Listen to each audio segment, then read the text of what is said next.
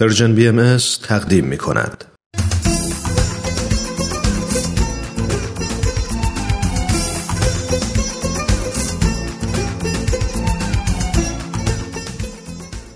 دوازده به اضافه یک تصمیم جدید برای سال جدید قسمت هفتم مهر 97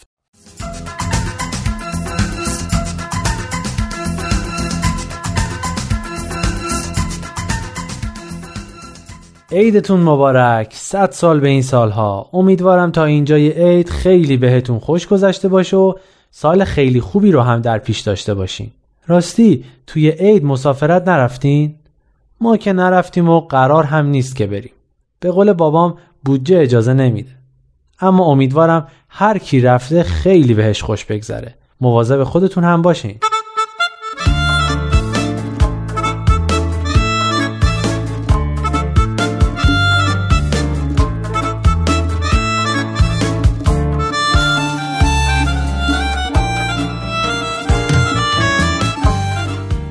خب کجا رسیده بودیم؟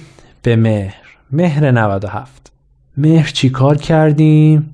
باز شدن مدرسه ها و آخ یادم اومد وای اولش اصلا فکر نمی کردم قضیه اینقدر جدی باشه یه روز عصر که از مدرسه برگشتم نازنین با لحن مضطربی گفت نیم می‌دونی چی شده؟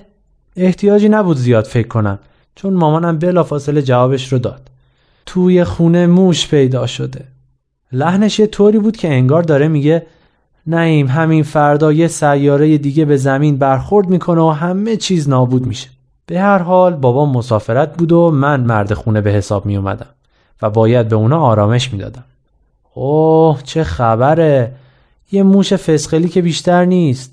این همه موجود زنده تو این خونه هست. این هم یکیش. موجود زنده؟ می‌دونی موش چقدر کثیف و خطرناکه؟ خب انسان هم خیلی کثیف و خطرناکه نعیم جان چرا حرف بیخود می‌زنی مادر؟ برو از مامان بزرگ تلموشش رو بگیر بیار بذاریم توی انبار تلموش؟ همون گیوتین خونگی مامان بزرگ رو میگی؟ چطور دلت میاد؟ مامانم جواب داد چاره چیه؟ نمی‌تونیم که بذاریم موشه تو خونه راست راست را بره و بچه بذار و همه خونه و زندگیمون رو پر از فضله موش بکنه. خب در مورد این یکیش دیگه فکر نکرده بودم. البته من شخصا با بچه موش مشکلی نداشتم اما اون دومیش رو دیگه مامانم راست می‌گفت. به هر حال تلموش نمی‌خواد. خودم میگیرمش میندازمش بیرون. نازنین مثل همیشه که در چنین مواردی عصبانی میشه گفت موشه همونجا وایساده که تو بری بگیریش. شاید هم می‌خوای باهاش صحبت کنی تا خودش بره. من یه راهی پیدا می‌کنم. شماها کاری نداشته باشین. یعنی چی؟ یعنی چی کار می‌خوای بکنی؟ یه تله براش درست می‌کنم. اما تله ای که زنده بگیردش نمرده اون وقت بعدش چی؟ هیچی. بعدش هم ورش میدارم و می‌برم بیرون خونه. یه جایی ولش می‌کنم. که دوباره بیاد تو خونه ما یا تو خونه همسایه ها میبرمش یه جای دور تو بیابون. خوبه؟ نازنین به تنه گفت یه وقت تو بیابون از گشنگی نمیره. تو نگران اونش نباش. مامان هرچی لازم داشتم به هم داد. یه قوطی مقوایی چند متر نخ کانوا و یک مغز گردوی کامل که نصفش رو خودم خوردم و نصفش رو هم روی اجاق گاز بود دادم. بوش طوری بود که خودم هم به هوس افتادم برم بقیه گردوها رو پیدا بکنم و یه دل سیر بخورم. خلاصه تله رو بردم توی انباری و یه گوشه ای جاش دادم. خودم هم یه طرف بدون حرکت نشستم و با گوشی مشغول شدم تا آقا موشه از راه برسه. حتی جواب سوالای مامان و نازنین رو هم با اسمس می‌دادم که موشه کاملا احساس امنیت کنه. شاید هم بیش از حد. بالاخره بعد از نیم ساعت سر و کلش پیدا شد. یه موش خاکستری خیلی بامزه بود با دو تا چشم ریز سیاه. باور کنید چند لحظه خیره شد تو چشمام. بعد هم رفت توی مثلا تله منو گردو رو برداشت و قبل از این که من بتونم نخ رو بکشم یه جای لابلای اساسا پنهان شد. می‌دونستم که دیگه بیفایده است. اولا که سرعت پای موشه خیلی بیشتر از دست من بود. دوما که فعلا تا اطلاع ثانوی شام مفصل خورده بود و دلیلی نداشت که جونش رو به خطر بندازه. با سرفکندگی و خفت از انبار اومدم بیرون. چی شد؟ موشه رو گرفتی؟ نه هنوز. گردو رو برداشت و فرار کرد. این هنوز خوب اومدی. یعنی می‌خوای بگی هر روز قراره بری یه گردو بهش تقدیم کنی دیگه؟ لاقل ازش خواهش می‌کردی که قول بده که سر چیزای دیگه نره. نه اینجان حالا دیگه برو تله رو از مامان بزرگت بگیر مادر. آخه شماها چطور دلتون میاد یه موش زنده رو به قتل برسونید؟ صبح تا شب داری موجودات به قتل رسیده رو می‌خوری؟ حالا واسه این موشه اینقدر حیوان دوست شدی؟ چطور دلت به حال گاو و گوسفند و مرغ نمیسوزه که بیچاره هیچ آزاری به هیچ کسی نمیرسونن؟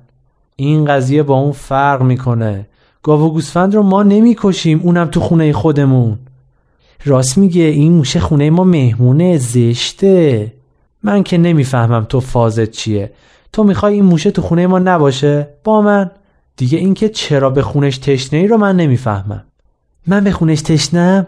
وی حالم به هم خورد. همینطور که مشغول کلکل های معمولیمون با نازنین بودم یه فکر خوب به ذهنم رسید. چسب. رفتم و از داروخونه یه چسب مخصوص خریدم و یه گردوی دیگر رو بو دادم و گذاشتم روش و بردم گذاشتم تو انباری. مامان و نازنین می‌گفتن دیگه احتیاجی به گردو نیست. اما من هم می‌خواستم موشه تا من خونه هستم زودتر به دام بیفته و مامانم و نازنین براش تله نذارن. و هم می‌خواستم یه غذای سیر دیگه خونه ما خورده باشه.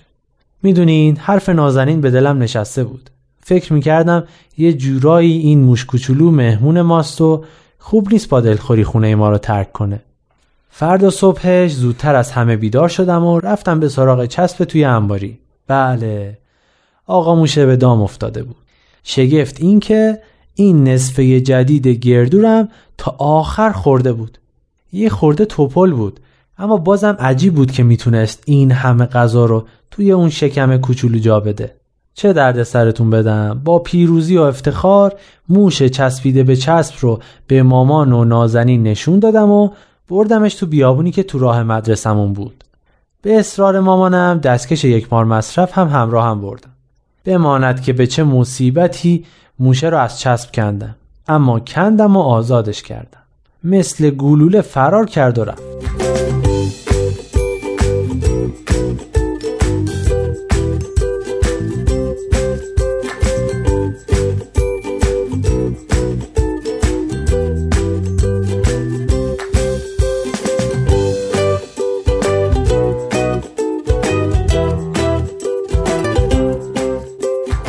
از اینکه قضیه رو به خوبی و خوشی و بدون ریختن حتی یک قطره خون حل کرده بودم خیلی راضی بودم. اما عصر که برگشتم خونه با صحنه عجیبی روبرو شدم. مامان و نازنین هر چی تو انباری داشتیم بیرون ریخته بودن. یکی ملحفه لحاف ها رو جدا می کرد یکی داشت انبار رو جارو می کرد همین که چشم مامانم به من افتاد با حال کسی که همه دار و ندارش توی کشتی بوده و غرق شده گفت فهمیدی موش جنابالی تو انبار چی کار کرده؟ تمام ریشه های ابریشمی رو تختی آنتیکی رو که مامانم به هم داده بود و جویده. همه ملحفه های نوعی رو که برای جهیز نازنین دوخته بودم کثیف کرده. هر جا که نگاه می‌کنی فضله ریخته. کاری نیست که نکرده باشه. نازنین که خیلی عصبانی بود گفت نیم دلم می‌خواد خودتو موشتو تیکه تیکه کنم. موش من؟ از کی تا حالا شده موش من؟ اصلا موش خودت. شماها پیداش کردین. هر کی هرچی پیدا کنه که صاحب نداشته باشه مال خودشه دیگه. این حرفا که کارساز نبود اصلا. این مراسم پاکسازی انباری همراه با آه و ناله های مامان و نازنین دو روز تموم طول کشید. و من هم مجبور شدم هزینه دوستی با چنین موجود پردردسری و تمام و کمال بپردازم. اما می‌دونین چیه؟ هنوزم خوشحالم که نکشتمش. برای ماه مهر هم هیچ درسی نگرفتم.